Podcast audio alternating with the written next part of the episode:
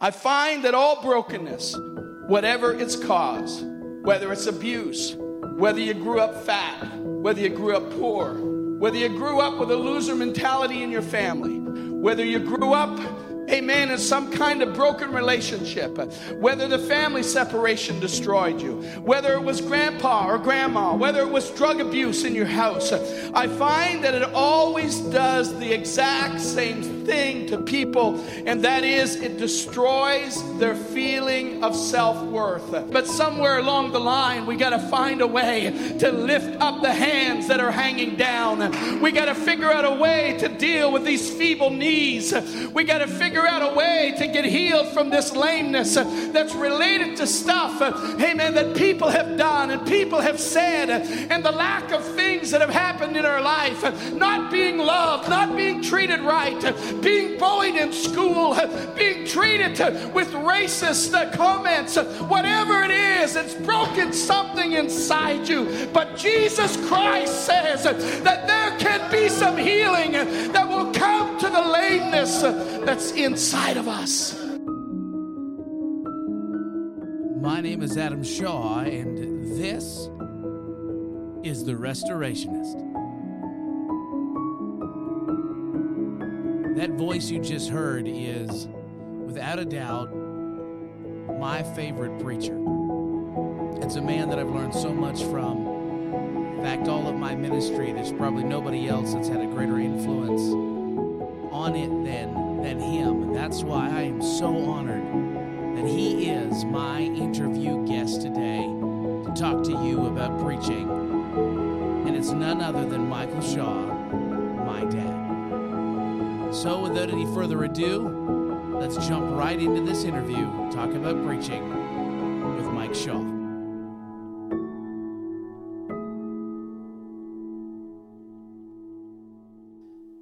Well, hey, Dad, thanks so much for being on the podcast. Thanks for inviting me to be here. So, um, I know the story well enough that I could probably repeat it to everyone who's listening. Um, but the story of how our family got in the church is spectacular. Um, and uh, a lot of the you know this the success and opportunities that I have in ministry, I've been blessed to grow up in the church. You and mom have been faithful and have served the Lord, and but it's because you uh, you you made a decision at a at a young age in your young adult years to leave the world and to follow God. And God has led you into ministry. And so I know the story and the story of our family, but I think it would be really, really cool for everyone else to hear that story too. So tell us about your journey into the preaching of the gospel. Um, I think if I were to go back and start at the beginning, I would say I, I grew up in a in a home, uh, seven children, my mother and my father, neither my mother and my father went to church. My mother was very, a very godly person as far as, um, as far as a person could be without going to church. She didn't swear. She didn't really drink. Um, she was a very, very good mother. And my father was a good father, but he was troubled. And so there was a lot of anger um, in the house. We were always afraid if we get him mad, you know, he he might do something. He never really beat us, but we always feared that he might. He talked like he would, he acted like he would. Sometimes he would break things, sometimes he would throw things, a lot of bad language. Um, and so uh, we were growing up without God in, in a home where there was significant dysfunction, uh, as far as on my father's side in particular. And uh, so I didn't have any God context. And so when I got to high school, I started sampling uh, drinking alcohol. Um, I smoked actually much earlier. We used to smoke um, as early as seven years old. I would smoke with our uncle, um, my brother, and I. And uh, we, um, I started probably by the halfway through grade nine, I started smoking pot and uh, drinking. there were lots of times where I would skip a lot of school. I would be getting stoned and and drinking alcohol. Um, life came to kind of a head when I was 17. I I uh, left home and I quit school. Um, I moved off to Kingston where my brother Tom was. He was going to university, and he was the first one to come into the church. But, um, you know, I wasn't mature enough to take care of the bills. I, did work in a uh, in a department store, but I ended up having to move back home to try to finish school. Things weren't really any better in my life, but I I was still drinking and smoking up and and uh, but um, I did go back to school and try to complete uh, my high school, and uh, and then I I left um, home again and moved to Kingston, and um, during that time, my brother Tom uh, met someone who moved into his house who went to the Pentecostal church. My brother had earlier met a man from Botswana who introduced him to the subject of speaking in tongues. If you can imagine, he would smoke pot with this guy, and this guy would tell him about back home. His father was a minister, and in their church in Botswana, they spoke in tongues.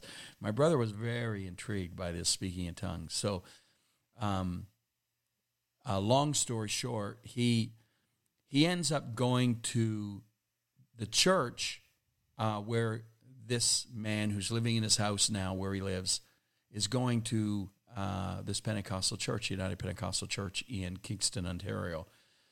And uh, I think my brother has gone off the deep end. He's he's got his hair cut. We had long hair. This was this was in the Back in the seventies and well, this- eighties, right? This was in the eighties. This was this was 1981, I think.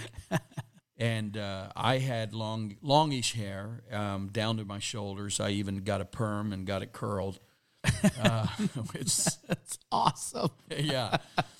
And uh, my brother Tom, uh, he was in Queens University, and and and our life was a mess. We were smoking pot every weekend. We we were we even tried robbing the drug dealer, and uh, we were told the drugs were under this under this patio s- stones on the front step, and we snuck over. They all they all these guys had big like uh, Rottweilers and, and Doberman pinschers, and, and we snuck over there. These people these people would have killed us if they had found us. And I remember we snuck over there one night and we lifted up the patio stones, and there was no hole with any drugs in them at all.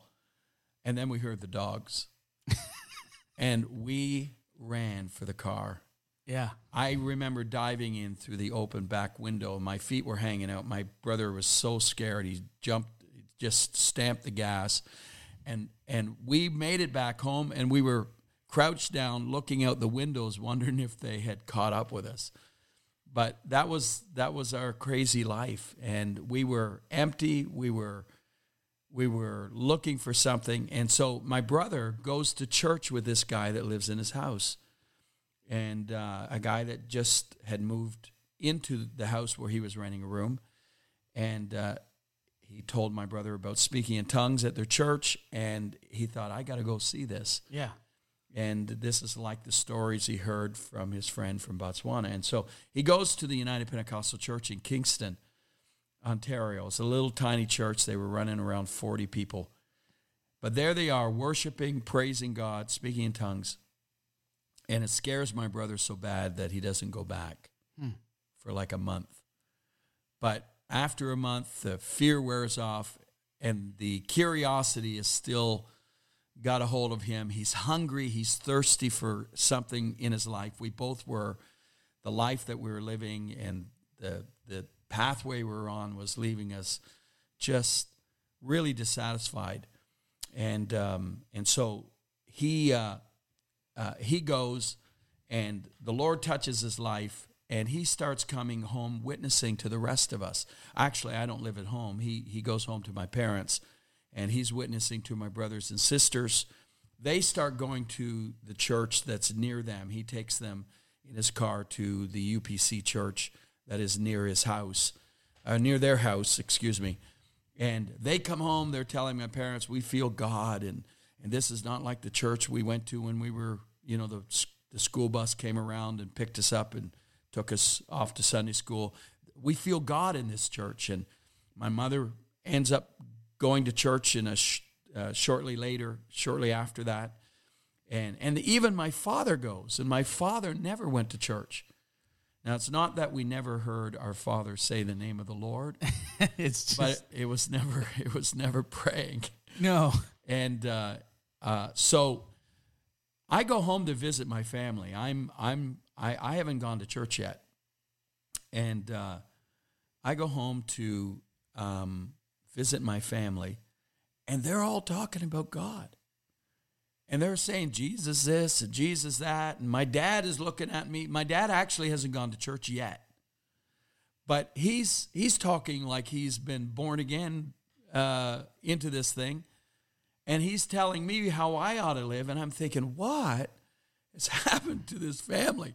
This is a family where, you know, my brother Kevin was growing pot on the chicken coop and, and, and at the top of the chicken coop. And, and he was, you know, gambling with the neighbors to try to get their money. And, and, and my dad was, my dad was a mess. And, and, and, and everybody's, you know, that's at least old enough to go to high school. They're smoking pot and they're, they're like, my family was a mess. But I come home and, and they're talking like they've been going to church their whole life. And even my father, and he hadn't even gone to church once yet. Jesus already fixed him. He, he was already get. I thought they were they were broken more personally. I Yeah. thought these people they're this is not long after the Jim Jones thing. Yeah. And I'm thinking somebody's got the Kool Aid out or something. And Yeah. they were they, they had become so fervent for the Lord. I thought, what has happened to my family? But I hadn't dealt with the emptiness in my own life yet. Yeah. And my life kind of came to a crashing halt where some relationships that I was in uh, had um, come apart. I had I I was searching for God myself. I even had a an experience with God in a car. Um, I didn't realize I was having an experience with God. I had a, I had an experience in repentance, and uh, and so I wanted to become a Christian. But the people that were around me were warning me against the Pentecostals and the speaking in tongues, and and so um, I wasn't ready to make that uh, step. Um, but when my life came to a crashing halt, um, and I was broken, I I I was completely broken. Uh, my brother invited me to go to a. It was actually a ladies' auxiliary rally Yeah. in Picton, Ontario, which was about 45 minutes from Kingston. Um, I didn't have those influences telling me not to go anymore. And I was so broken, I thought, well, how can it hurt? And so I got in a car. There were six people uh, in that car my brother and myself, another gentleman from the church, and actually Judy Watson, who I'd later marry. Yeah, mom. Yeah, y- your mom. She was in the car, and uh, a couple other people, and we went to Picton. And at that rally, for the very first time, I saw people worship Yeah. as Pentecostals. I never, I had, I had never seen people raise their hands and worship God. I'd never seen people pray out loud and saying Hallelujah and I love you, Jesus. And and looking back, it wasn't really what I would call an intense service. But for this guy that was kind of a Baptist Seventh Day Adventist, uh, that was the framework that I was coming from. Um, not that I would have qualified to be in any of their churches, but I had started to attend uh, the Seventh Day Adventist. I gave up the church that I was going to, or gave up the job I was uh, I was working at um, to keep the Sabbath. Just a little few months before that, uh, but coming to this Pentecostal church, this was like crazy wild Yeah. for this guy who had never seen people worship like that before. But while I was in that service, if you can imagine, um, how this is how green I was. I come walking into that service, and the only Bible I had was those big white family coffee table Bibles. Yeah. I carried Like that. two feet by two feet. Yeah, it, it had like a cord of wood in it. uh, I carried that in. Nobody said, nobody made fun of me. Nobody said, that's a really big Bible.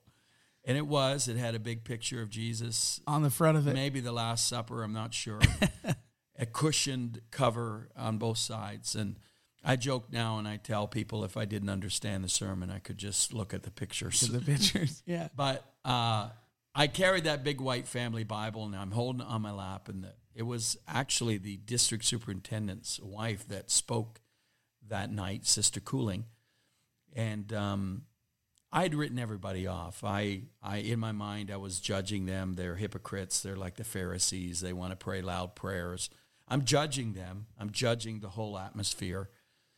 And uh, and but at the same time, I'm watching this lady sitting in front of me. I could see over her right shoulder. And she was worshiping, particularly at the end of the service. Everybody was standing, but she had remained seated. And she had her hands halfway up, and I could see the tears trickling down her cheeks. And I remember thinking, there's something going on here that you don't know anything about. Now, up until this time, I, I, I hadn't felt anything. I was just observing. But I was watching her and I thought, there's something going on that I don't know anything about. She's not crying because the dog died or her husband left. There's something going on. And then my thoughts begin to speak to me and say, Don't you believe Jesus is in the room? How, how should you act if Jesus were in the room? And I remember thinking, because I knew a few scriptures and that the Bible said where two or three are gathered together in my name, there am I in the midst of them. And, and so I closed my eyes and I began to lift my hands. And I got my hands right about the level of my head. And when I did, I remember distinctly feeling like I was pushing, as I was lifting my hands, I was pushing my hands right into something. My hands began to go numb, they began to tremble. And I remember thinking, and I, and I was praying something. I, I don't even know what I was praying to God, but the, the, the other part of my brain was saying, That's God. You're feeling God. And when I acknowledged that, when I agreed with that in my heart, it fell over me. The only way I can describe it is it's like liquid love. That I, I felt God was so close that it was like he was touching my face with his face. The lump came in my throat and I fought it. I fought it. I thought, I, I can't cry in front of these people, but I could not hold it back. And the tears began to come down. I didn't cry loudly or anything, but I, I just began to say, I love you, Jesus. I love you. I love you. And really, what I was feeling was his love, and I was reacting to it. And I, I remember weeping and weeping and weeping, and something broke inside of me. And uh, I remember that was a Friday night. The next day was Saturday, the Sabbath, according to um, the church I went to at the time. And I went the next day, and I, I remember we had the hymn book open. And every time we sang the name Jesus, I started bawling. I couldn't stop. and I get my composure, and then we come to another verse or another line in the song, and the name Jesus would be there, and I'd go to say it, and I'd start to bawl. It was like it was like I had fallen so much in love, just saying his name mm. tore me up. Now they didn't. They these poor people they they weren't used to that. No. And so nobody talked to me after service. Nobody came over and said, "Are you okay, sir? Is everything fine? Uh, can do you want to talk to someone?" It was like I was invisible. They didn't know what to do with me. But something had happened at the rally. Yeah. And I knew I couldn't be the same. Mm. And so my brother came over the next day, which was Sunday, and he had just received the Holy Ghost. And I don't know if you want to hear about that, but that that's a crazy story. But No, I want to hear about that. Let's hear he- about that. He just received the Holy Ghost, uh, and I'll get to that in a second. But Okay. what had happened was he was preachy, preachy, preachy uh, up until that point, but it seemed like he wasn't so preachy. And I was still uh, kind of hung up on keeping the Sabbath. And so I said to my brother Tom, I want you to ask your pastor a question. I'd met his pastor at the rally. I want you to ask your pastor, Pastor Brewer, a question. He said, Well, why don't you ask him yourself? And I thought, Oh, I'm not falling for that trick. You're just trying to get me to come back to church. But um, he said, Well, ask, why don't you ask my, my pastor yourself? And in my mind, I thought, No, that's just a trick. And uh, so we finished talking and he left. And the next day comes around, it's Monday. I didn't go to church with him that Sunday. He he came to my house. So Monday rolls around and guess who I run into in the shopping center? I went into the shopping center uh, on the east side and on the south side through the doors comes Pastor Brewer. He doesn't see me, but I see him. And I follow him the whole length of the mall. He doesn't know it. And I'm sitting on the bench outside and I'm thinking, I hope he sees me. I, I need to talk to him.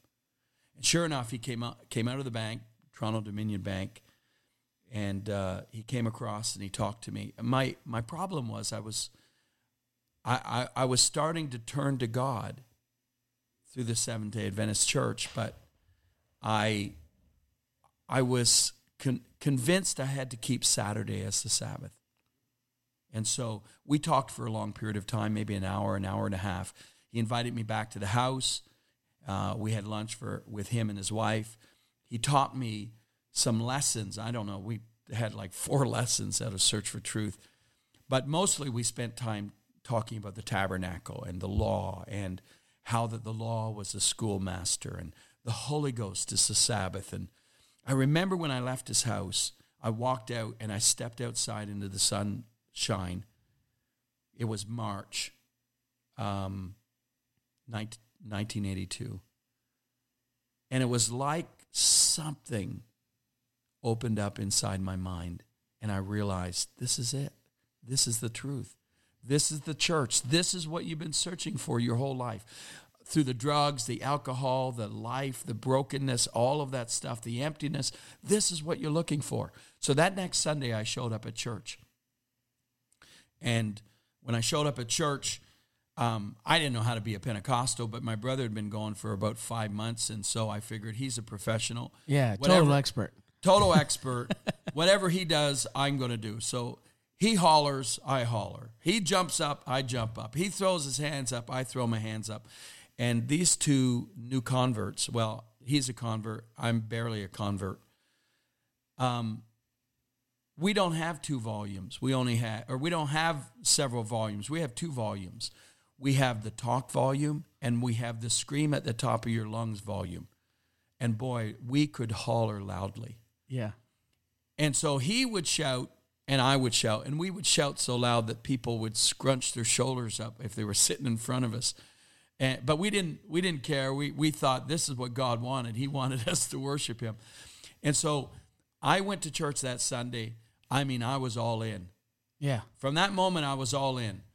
And I went to church again on Tuesday. I went to church. Uh, I went to the youth service. I, I'm telling you, when I started, I went to every church service. I wasn't one of these guys that dabbled. I went all in. I went Sunday morning. Oh, by the way, the first service was Sunday morning. Brother Brewer preached on Acts 2:38. I went up to him and I said, "I want to be baptized in Jesus' name." He said, "Well, I don't really like to baptize people who smoke." Now, he didn't actually know I smoked, but maybe he had a suspicion. Maybe you know this this guy's leading this wild life. He's got long hair and he probably smokes. I said, "No problem." He didn't know it, but as soon as he said that to me, I said inside myself, I quit. So I quit smoking right then on the spot. And I quit smoking again a little later on in the day. and I quit smoking again before I went to church. I really was serious. I didn't want to smoke. I was quitting every time seriously. but I was addicted. And uh, so he baptized me that Sunday night, my very first service in in my brother's church, my second Pentecostal service. I went again on Tuesday. I went again on um, uh, on youth night, Friday night. I went to Saturday night prayer meeting. Now I don't know how long, um, how, how, those people could uh, pray that long. I prayed five minutes, and I said everything I could think of.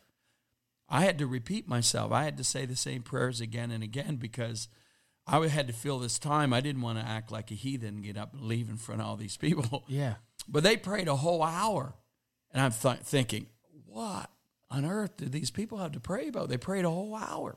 I prayed five minutes and and I was really done. Yeah. And uh, and then I went again the next Sunday, the next day, Sunday morning, and I went Sunday night. Brother Brewer says to me on the way out of church, he said, Mike, maybe you'll get the Holy Ghost before the next service. Now, I find out later he was really just joking. But when he said that to me at the time, here's this young guy. I mean, I'm starting to feel God and think God every second of the day. So when he says this to me, I felt something move in me emotionally. And I thought, this is a word from God. Now maybe I was a first class charismatic at the in, in that moment. I don't know. But I mean I'm I'm thinking the man of God is speaking to me. It's this is the word of God. Yeah. And so he says that to me and I leave and in my mind I'm thinking, well the next service is Tuesday night, which is the next service I was going to go to. That was the next service. And there's a day Monday between Sunday and Tuesday. That must be the day I'm going to get the Holy Ghost. So I didn't have a job because uh, Monday rolls around and uh, I, I, don't have a job because uh, I quit to keep the Sabbath. so I got lots of time on my hands. My sister goes off to work. I'm sharing an apartment with my sister at the time. She's off to work. And I'm thinking, if I'm going to get the Holy Ghost before the next service, it's got to happen now. It's got to happen today. So I'm sitting in a big armchair and my feet are up on the ottoman I start off by putting on a little mood music, and my sister has um, this one gospel record by the Heritage Singers, and it's they sing country and western. I'm not really a country and western guy. I'm more of a rock and roll guy, but but I, I got to create a little mood music, and so I put on this Heritage Singers gospel album, and it plays, you know, 15 minutes or so, and I'm praying and I'm feeling God, and then the record stops, and I got to get up and flip it over. And I, I do this uh, two or three times, 45 minutes go by, and I'm thinking, this is not helping me. This music is not helping me. I don't know if it was the country and western or whether, or whether it was the flipping over of the album. Um, but I knew I needed to just forget the music and just pray and I remember as I was praying and I was feeling God's presence, and nobody taught me how to get the Holy Ghost. Nobody said you should do this or you shouldn't do this. So I didn't have any barriers to climb over. Yeah. I just knew God wanted to fill me with the Holy Ghost, and I would speak in other tongues. I didn't need 19 Bible studies to teach me that. Yeah. I think that I got that the very first service where he preached on Acts 2:38. And so I'm sitting in this big chair and I'm praying and I remember distinctly saying to myself as I'm praying to God, I'm going to speak in tongues like they do at church. Nobody said this is not how you get the Holy Ghost. Nobody said no, you're to you know that's you, you need to you need to fall on the floor, you need to have God, you know, while you're trying to speak English, try to control you and speak in tongues. You're going to have stammering lips and all this. I didn't know anything about that. I, I'm so new, I don't know anything about that. And so I say to myself, I'm going to speak in tongues like they do at church. And I'm feeling God and I'm genuinely praying. And I remember I just I I just speak whatever comes to my mouth. Something comes to my mouth in that moment. And I just start to give it a voice. And as soon as I did that, it was like someone turned the fire hydrant on inside of me. and it just began to pour out of me. It, it, I could feel this pressure rising up from inside of me and pouring out my mouth in other tongues. And for 45 minutes, I shook and thrashed, sitting in a chair, speaking in other tongues. I remember when I stood up after it subsided, feeling it, it was the sensation that I have had was like I had been living in black and white. Hmm. And all of a sudden, color had come into everything. That's the only way I know how to describe it. It was like Yeah, it's powerful. everything brightened up. And I think, you know, the Lord had touched every part of my mind and my heart. Now, what was very cool, it was I showed up at Brother Brewer's house that night for my very, very first Bible study lesson. I'd started a week earlier to come to church, and I jumped into a Bible study. You would think pretty quickly; it was like one week later. So I showed up at his showed up at his house for my very first home Bible study, and you can imagine. Here's this guy who's been come to church for a week, and he's still got long hair. Got the perm. I still got the perm. Big Still got- family Bible. uh, yeah, I still had the fi- family Bible for several weeks, and that's anyway. Um, I tell him, I think I got the Holy Ghost today. Yeah. Now, I guess I should have been more assertive. Assertive. I should have said, "I got the Holy Ghost today." I, I, I said, "I think I got the Holy Ghost today." Well, I think he's kind of skeptical. Yeah. And he says, Well, Mike, when you get the Holy Ghost, you'll know it. Well, I thought I knew it. I was convinced until he said that. Yeah. And when he said that, I started doubting. And it wasn't until the next night we started this revival service with uh, Brother White in our church. And, and so when I came to church that next night, Tuesday night, um, I exploded in other tongues. They all thought I got the Holy Ghost then, but I had got it that day on Monday.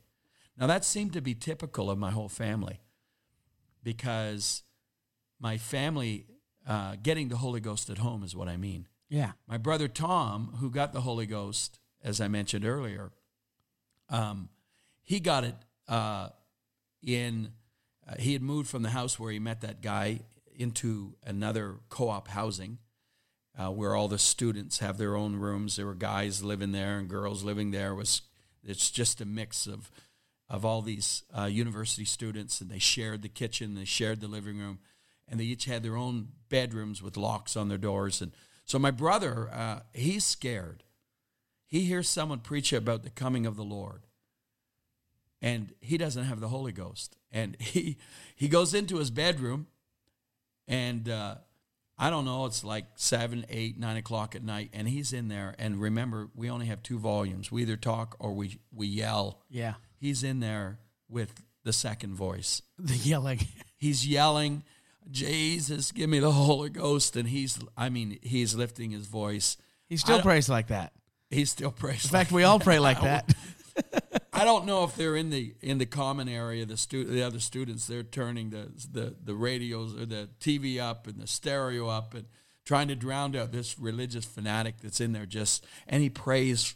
I think he told me for like forty five minutes to an hour. He's just in there, just sweating buckets and, and praying his head Yeah. off. And he doesn't get the Holy Ghost yet. And so he's setting his clock radio because he has uh, an assignment due or an exam the next day.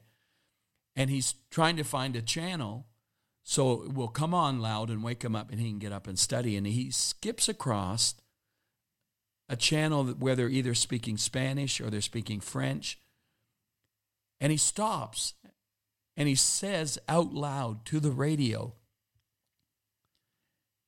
he says, I can speak in tongues too. And he throws his hands in the air and instantly he begins to speak out in tongues. And right then and there, God fills him with the baptism of the Holy Ghost. My, my dad, who uh, had finally started going to church and, and uh, actually started going to church before I did, but uh, he went into his bedroom as his custom was after dinner um, and has a little nap. And my mother hears somebody talking in the room. He, she thinks uh, my dad is talking in his sleep. So she cracks the door open and she wants to hear um, what he's saying. You know how it is when people are talking Yeah, yeah. in their sleep. Is you know, and and so, but he's not talking in his sleep. He's speaking in tongues. Wow. He laid on the bed. He couldn't fall asleep. He started praying, and God filled him with the baptism of the Holy Ghost Wow. right then and there. Uh, my younger brother and sister, uh, my my younger brother Chris, who's now a pastor and a minister, um, had stammering lips. This happened uh, another night, but all within a, a, a few months uh, of them beginning to go to church. My, he's only 11 years old at the time, but he's laying on his bed. He's praying. He has stammering lips. And so his older brother, my younger brother, Kevin, who's now a pastor as well, he goes in the room. Uh, Kevin is 16 at the time, and, and, and Chris is 11. And, and Chris has stammering lips. And Kevin begins to pray with him. And Chris, at 11 years old, in the bedroom, receives the baptism of the Holy Ghost. My parents are, had, uh, uh, we lived way out in the country on a dirt road, and they went into Brockville to buy groceries. And so this is all happening while they're away. So Chris receives the Holy Ghost, begins to speak in tongues. My younger sister, Lori, who is talking on the phone. She's 13. She's talking to a school friend on the phone, I think it was. And she hears what's going on. She hangs up the phone. She runs into the bedroom and she receives the baptism of the Holy Ghost. And when my parents come home, they find my sister Lori in the kitchen, lost in the spirit, praying in tongues. And it's just absolutely crazy Yeah. Yeah. no, I'm, feeling it. my mother around this time um, kneels down beside the couch and god fills her in her quiet way fills her with the holy ghost she was the- one of the only ones that wasn't she she's not a shouter so much she she does praise god outwardly but she's not as loud as the boys anyway Yeah. and she received the gift of the Holy Ghost. And uh, um, we don't even know what it's like to get the Holy Ghost at church because we got the Holy Ghost at home. There were times that that if you were at our house after this all took place, everybody's talking loud, everybody's worshiping God, and there might be a message in tongues and interpretation. Yeah. Now that didn't happen. That was rare, but it wouldn't be so uncommon that God would not intervene into that mix of worship and pray, prayer and and talking about the Lord. God was completely out of the box. God was out of the box. We were out of the box. We, um, we were, we were absolutely on fire. We would be telling absolutely everybody that we could find about this experience and about the the the the message of Jesus Christ. It wasn't just the experience. We didn't just buy into the experience of speaking in tongues. We bought into the whole apostolic lifestyle. Yeah. we bought into everything and we repented of our sins. We pushed the sin out of our life and we uh, began to live this life for jesus christ. I lost all my friends um, as did my older brother tom. Tom broke up, off with his girlfriend of, uh, of three years uh, dated her for three years. I remember how devastated he was, but he, he she wasn't going to come on this journey with him, and so um, that relationship uh, disintegrated. But we were all in. We were absolutely all in, and I remember um, telling Brother Brewer um, just weeks after I got the Holy Ghost that I feel like I have a call to preach, Huh. and I don't I don't know. I don't know what got a hold of him. I certainly would not have done this with me. But within one month of me being in the church, or maybe two at the very most, he asked me to speak Wow. during a Bible study. I I know I was very, very new because I still had longish hair. It was well over my ears, coming down my neck and my shoulder, not maybe quite to my shoulders at this point. And so I got this Bible study. It was um, the very first time I ever spoke, and it was about rebellion. Rebellion is as a sin of witchcraft, and you know that scripture. Uh, I think it was Samuel speaking to Saul, and Brother Brewer walks into the Sunday school room. That's where I'm sitting at a Sunday school table and I'm studying. And I just have a Strong's Concordance. Uh, by now, I got rid of the family Bible and I have a, I have a Thompson chain. And uh, I'm there studying. And Brother Brewer says to me, Mike, I think maybe you need to get your hair cut a little bit before you speak. and uh, I said, okay. I remember it bothered me. I thought, man, he doesn't like me. Yeah. You know, the devil can play games Absolutely. with you, especially when you're a very new convert. And then the Lord reminded me, you're speaking on rebellion. You need to submit because rebellion is as the sin of witchcraft. So I went and got my hair cut, and um, I'd, I'd actually got my hair cut like five times uh, in those two months because, you know, I'd, I'd cut it and get a little shorter, and then I'd cut it, get a little shorter. And finally, when he came along and told me to get a cut, I, I got myself a, a proper haircut for a guy in 1982. And, uh, and uh, I spoke my very first sermon. I remember I got up and I started to speak. I had several pages of notes. And I opened up my mouth and I said about three sentences and I folded like an accordion on the pulpit and I just began to weep and I could not stop. I wept and I wept and I wept. The people began to worship. I couldn't really preach my sermon at all. It was a pathetic message that I gave. But I think the people were moved because here was this young guy. He'd cleaned up his act, very new in the church. And here he was trying to preach and felt the Lord so strongly. All he could do was cry. And, and that was my first sermon. That was the So you beginning. you got the Holy Ghost at home, and then within a couple of months of getting the Holy Ghost, you're behind the like. This is a fast, fast I- rise. I would never have into done it. I, it might not have even been two months, but it was a very short amount of time because I know I went to Bible school. I, that was in March when uh, March of 1982 when I got baptized, and I went to Bible school in, in September, and so it was. I, it You went not- all in. It It's could not in. have been any more than a month or the very most two. I was all in. I went to Bible school in September. I only went one year. I tell people I'm a Bible school dropout. I think you did okay. Uh, but um, I went back and I served in my local church, um, and I preached once a week.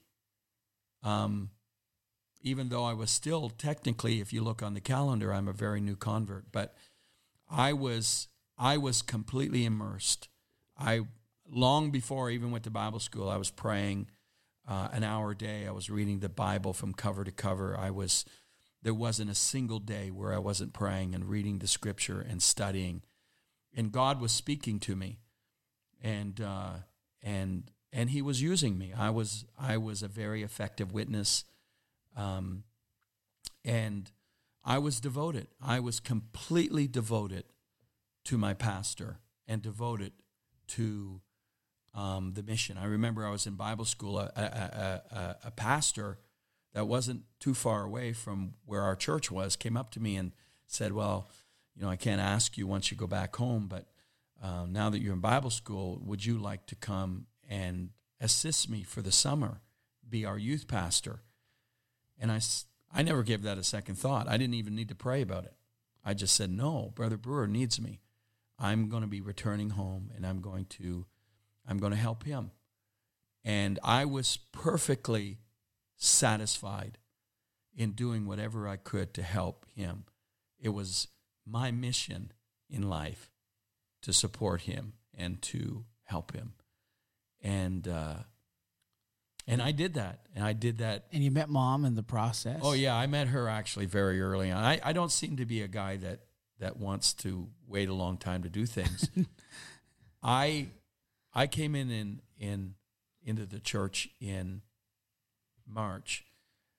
By the summer, before I went to Bible school, I, I'm going to just caution everybody that's hearing this. I do not advise anyone to do what I have done. right? It's it's like the warnings. Don't try this at home. Yeah.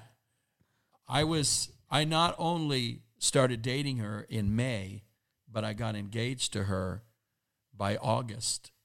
before I went to Bible college. And then I went to Bible college that one year. Maybe that's why I only went one year because You when want to I- get married. I got married on. We got out of Bible college the end of of April, and I got May uh, married on May seventh. It wasn't like I I waited like a week. One week after I finished one year Bible college, I got married, and uh, um, she had been to Bible college, a Bible college graduate, and um, and had been very very devoted, gifted working with children, and. Uh, she was attending the church that I got saved in in Kingston, and yep, uh, we got married. And um, Shortly after that, transition was on the horizon, right? well, I stayed and helped Brother Brewer. I remember I said to Brother Brewer, I guess I was traveling so fast I didn't know how to slow down. I said to Brother Brewer, "So when do I get my minister's license?" After all, I'd been to Bible school for a whole year. I've been A whole year. been safe saved for uh, a year and a half. and he said, I'll tell you when you need to get your minister's license. Yeah. And so in 1985, so three years after I was saved, he said, It's time for you to go get your local license. And so I did. I said, Okay. And uh, he didn't need to tell me twice. I never asked him again. And I, I got my minister's license. I went to the district board. They gave me my minister's license. They all knew me. They all knew my family. We came in uh, with quite a, a burst in the district. And, um, and then two years later, in 1987, I went, uh, I felt directed of the Lord. Very, it was a, another one of those experiences where it was an interruption. I wasn't looking to go anywhere, asking to go anywhere. And the Lord just uh, spoke to me in, within a, in a conference and said, I want you to go to this church that was announced that it was open. And so I moved in 1987 to Cornwall. I think you were two years old. Um, I was uh, in the church, um, I think, five years. I was 25 years old. Wow. And uh, this, the great church that we took had two people in it, no building, no music. And there we spent the next uh, 12 and a half years trying to establish that church. Most of it was still, we still had no music, but we got a small group together 30, 35 people. We bought a building, um, and that was uh, the way I got into ministry. And then after that transition to where you are now as senior pastor at Life Point Um, in Hamilton. after 12 and a half years in Cornwall, um, I think I didn't know what burnout was. And so I was working full time, uh, running a business to support myself, paying most of the church bills, and preaching. Um, you know, three times a week. I was the youth president for the district. Um, I was burned out. I actually felt like I was backslid. Not that I didn't love God. It was a I- didn't understand what was going on. I couldn't feel anything anymore. I was burned out. Anybody that's ever burned out will understand. I had never lost my enthusiasm, my optimism, but I lost my optimism. I stopped believing I could do it. I could I stopped believing that I could build the church more. And I knew it was time for let to let someone else take this on. And uh, so I withdrew from being pastor. Someone else took the pastorate. And for six months, I preached uh, around in churches, evangelized.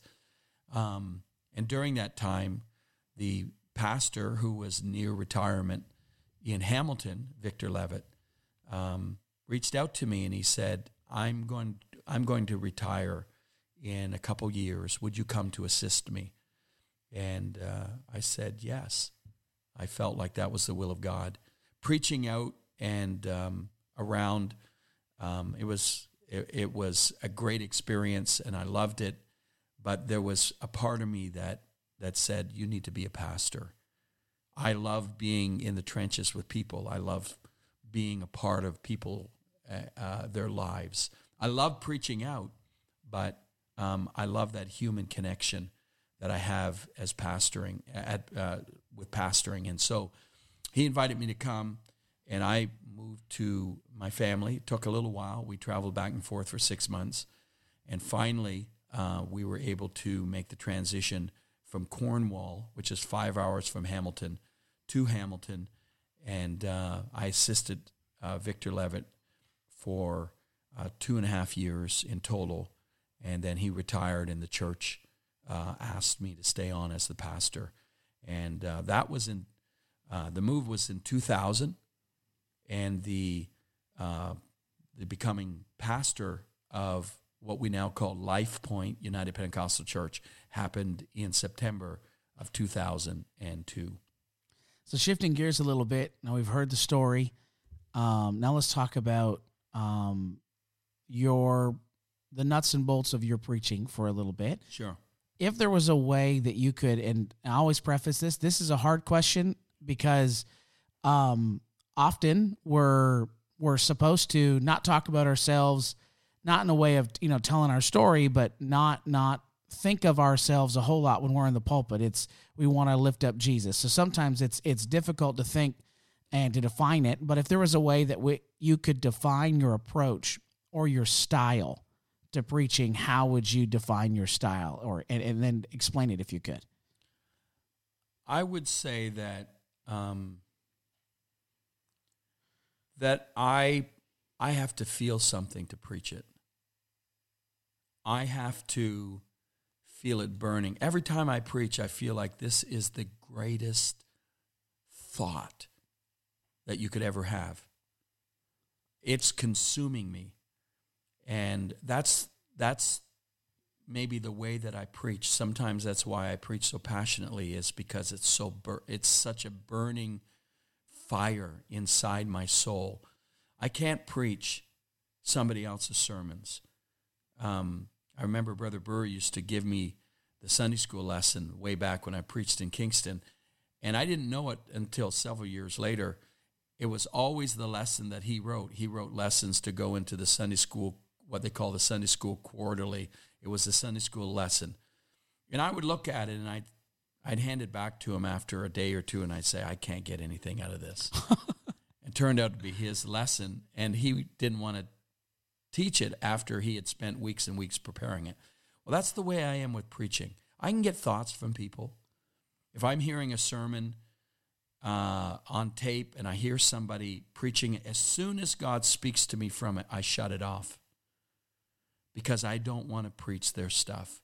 I want to preach from that spark that they gave me or that the Lord gave me from their message. That's the way I would describe my preaching. I have to feel it. It's it all is, passion. It's all passion. It's all uh, from a burning inside. I have to feel it. That's why I do struggle sometimes in trying to look ahead and say, what are you going to preach six months from now? I have, a, I, I, I, I'm getting a little bit better with planning, particularly Bible study series that way. But it's because I need to feel it. I need to feel what God wants to say right now, and um, and that's that's how I describe it. So almost every message I get, it comes from me preaching or from me reading the word or comes from me seeking God's face or the combination of both. When I look at the Bible, it's just a book of words. It doesn't say anything to me um, unless I'm either really focused on reading intentionally or um, I've been in prayer and God has brought scripture to my mind and then it speaks to me. So I guess that's the answer to the next question is how, how do you stay fresh? How, cause you're preaching, you preach every Sunday. Um, and it's, and it's, it's a new and it's a fresh thought that you're bringing to the pulpit. How do you, how does Michael Shaw stay fresh and inspired? I have to be praying and I have to be reading the Bible. If I, and we all go through seasons of time where you know your prayer life isn't as fresh or isn't as focused, those are the times I'm struggling for a message. Those are the times I'm, you know, I'm flipping through old sermons or or whatever, and and I know what I need to do. What I need to do is I need to get in my prayer closet. I need to seek God's face. I need to have the Bible in one hand and and another hand reaching out to the Lord, so to speak, if you can imagine that picture. Because for me, I have to feel it, or it yeah. means nothing. It means nothing unless I can feel it. But if God gives me, I only need a word. If He gives me a word, I don't. Sometimes I don't even. I don't even know what the verse is, but a verse will come to mind, and I know it's God. And I'll open the Scripture, and as I peel back the Scripture, uh, it begins to come alive. But that prayer life and that reading of the Scripture is that's my lifeline. Yeah. I have nothing to say unless um, I feel inspired by the Lord. So you get that spark of inspiration. Walk us through the next steps. How does that all how does it all come together? Because I, I I've seen your notes. You you get it's you're passionate and you and you and you flow from that feeling and that inspiration, but you don't go up and just wing it. You're not a winging it kind of guy. It's very structured. So walk us through the next steps. So when I feel inspired, that's the beginning. Uh, I may not even know where I'm going to go with the message, but I open the scriptures and I have my notepad. Um, I, I fluctuate between writing and typing, but generally I like to write. Um, and I just start writing. I start with the text and I start writing what I see from the text. And I'll write sometimes for several pages, but then all of a sudden it's like something clear comes in my mind where I need to take this thought. It started with a thought. Maybe I'll have the end from the beginning, but uh, 50% of the time, I just start writing what I see in the text, what's speaking to me from the text. And then what happens is the message is developed. And then I go back and I edit those notes and reorganize them because those are ramblings. I'm, I'm feeling my way along. And this is really one way how this is how I know the difference between me being inspired maybe by someone else and me be me being inspired by the Lord. When I follow the thought process, when I start going down the road of the sermon and I hit a brick wall, I abandon that sermon. I have an inspired thought, but I don't have a sermon. Yeah. Um, now, sometimes if I leave it, more stuff comes the next day, or other times that's where it dies. It dies in the vine, so to speak. Yeah. But I begin just writing and I begin uh, putting together my thoughts on paper. And uh, then I go back and, and form that into a message. And I write down uh, my message. Ultimately, if you see my notes, um, they're not in paragraph form they're in a point form, but you could follow the points along and see one point leads to another. And uh, generally, I I use that paper and those notes to develop the thought. Um, and I'll follow along uh, to a, once I get up behind the pulpit and start preaching. I'll follow along. Generally, I start pretty closely to my notes, and I'm following along. And then there's a certain point. It's almost like an airplane. I'm using I'm using the, the beginning part of my preparation, my notes, uh, as the runway. But there's a point in the message where I, what do they call that? I touch, take off. Yeah, take off. I, there's there where there's no longer any contact between me and the notes. I'm preaching everything that I have in the notes. Um, but I may not preach it in the same order. I may edit it on the fly. I may leave stuff out or put things in. I may add a story that comes to me right in the moment. But um, I use my notes to develop my thought that came out of prayer and the study of the word. Um, it develops my thoughts. And then I use my notes as my starting point. And uh, I find, and it's the way my brain works, I find that um, I have trouble always. I, I, I, I sometimes have trouble getting my thoughts down on paper in the organized in the best way to deliver my sermon. So everything is there. But after I take off, I may reorganize the whole back half of my message In the moment. in the moment. That's cool. In the moment. Because in the moment, I have perfect clarity. In Yeah. the moment, I have perfect understanding of where I'm going. In the moment, I'm seeing and feeling things in the room. And I'm very much a feeler, as you might uh, figure out from all my personal experiences. But in the room, as I'm preaching, I'm feeling what's going on. I may sense I'm speaking to this person or I'm speaking to that person, or I, uh, I may just sense this is what I need to say right now. And I'm very much in the moment. Um, it's a dangerous place to be because if you're not careful, you can preach too long. Uh, you can kind of miss the sweet spot in the length of a good sermon. But um, uh, that's that's how I preach. That's how I preach since the very beginning. Now let's shift gears into the last third of some of the questions we have here. Um, and this is the opportunity. You've been in ministry now for well over 30 years. Um, it's what, 36, 37, 37 years that you've been preaching the gospel. You've served, um, you now serve on the district board. You've served as North American Missions Director, North American Missions Secretary, and were a youth president for about six years. And you are actively um, mentoring one to one, mentoring um, some young ministers or young aspiring ministers on a weekly basis, and then monthly with the, about five or six young ministers, majority of them in their very early 20s. So it's an opportunity. You get a lot of experience uh, in leadership and and mentoring people, and this is an opportunity for you to speak to um, this this listener audience about the next generation. Spotify tells me that a majority of that Spotify audience is under the age of under the age of 30. Most of them are between 18 and 24. What do you admire as you look back at this new generation? What do you admire most about the new generation of younger preachers that you are seeing coming into the into their own and into leadership?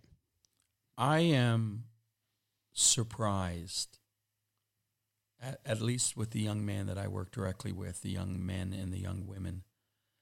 I am surprised at the level of hunger that they have for genuine apostolic truth and genuine apostolic revival. Um, there, there's a lot of stuff out there um, some of it good, some of it not so good. But um, what I'm excited about is to see how that they are using their creativity and and their um, youthfulness, and they're bringing that into the apostolic church and seeking ways to spread the apostolic teaching and the apostolic experience. And so I'm I'm most excited and most impressed with this hunger and this creativity and this ingenuity while at the same time um, desiring to embrace uh, the same gospel that I, I got saved under. Yeah. Um, the same power, the same the same Jesus experience that delivered me, seeing that in their lives and how hungry they are to preserve that, but yet bring this, uh, you know, the technology and the the uh, uh, the new methods. Uh, you know, there's a lot more visual aids and a lot more uh, presentation and communication using, you know, things like Facebook and and there's there's technology I'm not even aware of now that, that that's being used. And but seeing how they want to merge this the new methods with the old message. Yeah. And to me that that's exciting. It brings a goosebumps up on my arm watching them uh, bring that to the kingdom of God, and and that's what excites me. So they're passionate, they're enthusiastic, they want real, genuine apostolic revival. That's what's good. But looking uh, at this same generation, what do you think we need to work on? What are the things that you say, look, I love your creativity, I love your passion, I love this hunger for revival that's rooted in truth, but I see this as a red flag. And if and if this generation doesn't because it doesn't address this red flag or doesn't work on this thing, this this could thwart. It could thwart all of the good intentions and godly desires. What what's the one thing that we need to work on?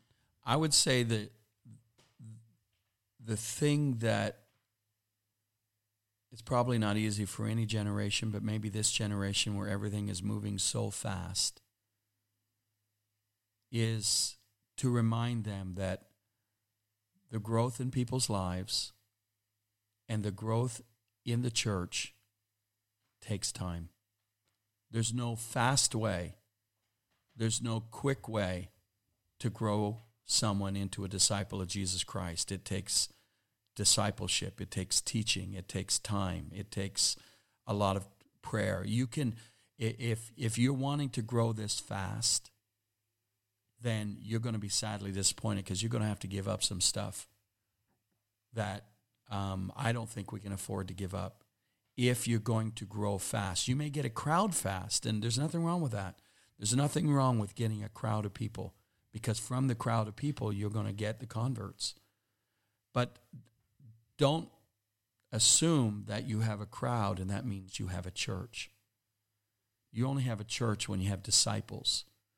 And so, my caution to this generation would be there's no shortcuts. Don't make shortcuts to get to the end result. We can't compromise. We can't compromise. We can call it compromise or shortcuts or whatever. There's no quick way. You cannot turn someone into uh, a real disciple of Jesus Christ um, in, in some quick way. Growth takes time. It's, it's, it's kind of like taking a baby and thinking that now that we're living in a new period of time, you can stretch them and make them six foot tall and have an understanding of life and uh, make them mature quicker than the time that it takes. We've done a lot of things with technology, but we have not figured out how to mature people quicker. It still takes someone who's 19, 20, 22, 25, 28 years old before they become a man. Yeah. There's no quick way to turn them into a man. There's no quick way to turn someone into a disciple. You can't shortcut the discipleship process in order to produce converts quicker. Yes. You so so don't build the church that way. Um, use all the technologies, use all the methods, use. Uh, I don't care if someone preaches sitting down or standing up, if they dress in a pair of jeans or a, a, a three piece suit. All of those things are irrelevant. Yeah. The quick way of making converts will never work. And I'm not saying those things that that's the quick way. Yeah. The quick way is not teaching people. The quick way is somehow thinking we can fast track people and make them uh, real disciples of Jesus Christ. Pretending holiness is not as essential as it needs to be. Not spending time teaching, not spending time mentoring, not letting them ask questions. And you, like, this just takes time. Yeah. And that is the greatest danger of the apostolic in the apostolic church in this generation is that we want we don't want to wait. We want to happen now. We look at some group of people that are building a different kind of church, and that's up to them. I'm not their judge. They're building a different kind of church, and they go from you know someone's living room to three years later having nine thousand in their church, and we think we think that we're going to build that that fast the only way to do it is to build their kind of church. So if you're going to build an apostolic church, and I'm not saying it's all slow, I'm not saying that, you know, we have to be, you know, 50 years and, and still running, you know, 40 or 50 or whatever. That's not what I'm saying. I'm just saying that making disciples takes time. And so the way, if you want to speed up the process, you have to multiply the number of teachers that you have. That's the only way. You have to multiply the number of teachers and the number of opportunities for people to get saved. One thing we always do at the very um, end of these interviews is we give we give the guest the last word. So this is the opportunity for you to speak from the heart, to to feel that impulse of the of the spirit, and it it give us the last word, one parting challenge to the predominantly young audience, um, and to close us out. I would say if I if I were giving the last words of my life to my children,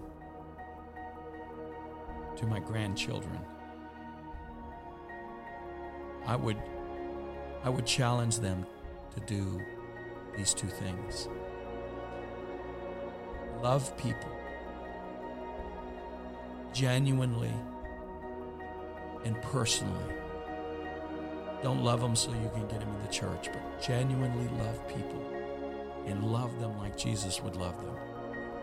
And number two, I would say, hang on to Jesus Christ and his message and his truth, and do not give up one inch. I believe you can love people genuinely and not give up on one inch of the truth of the gospel. And I think with those two principles, you can build a thriving apostolic revival church.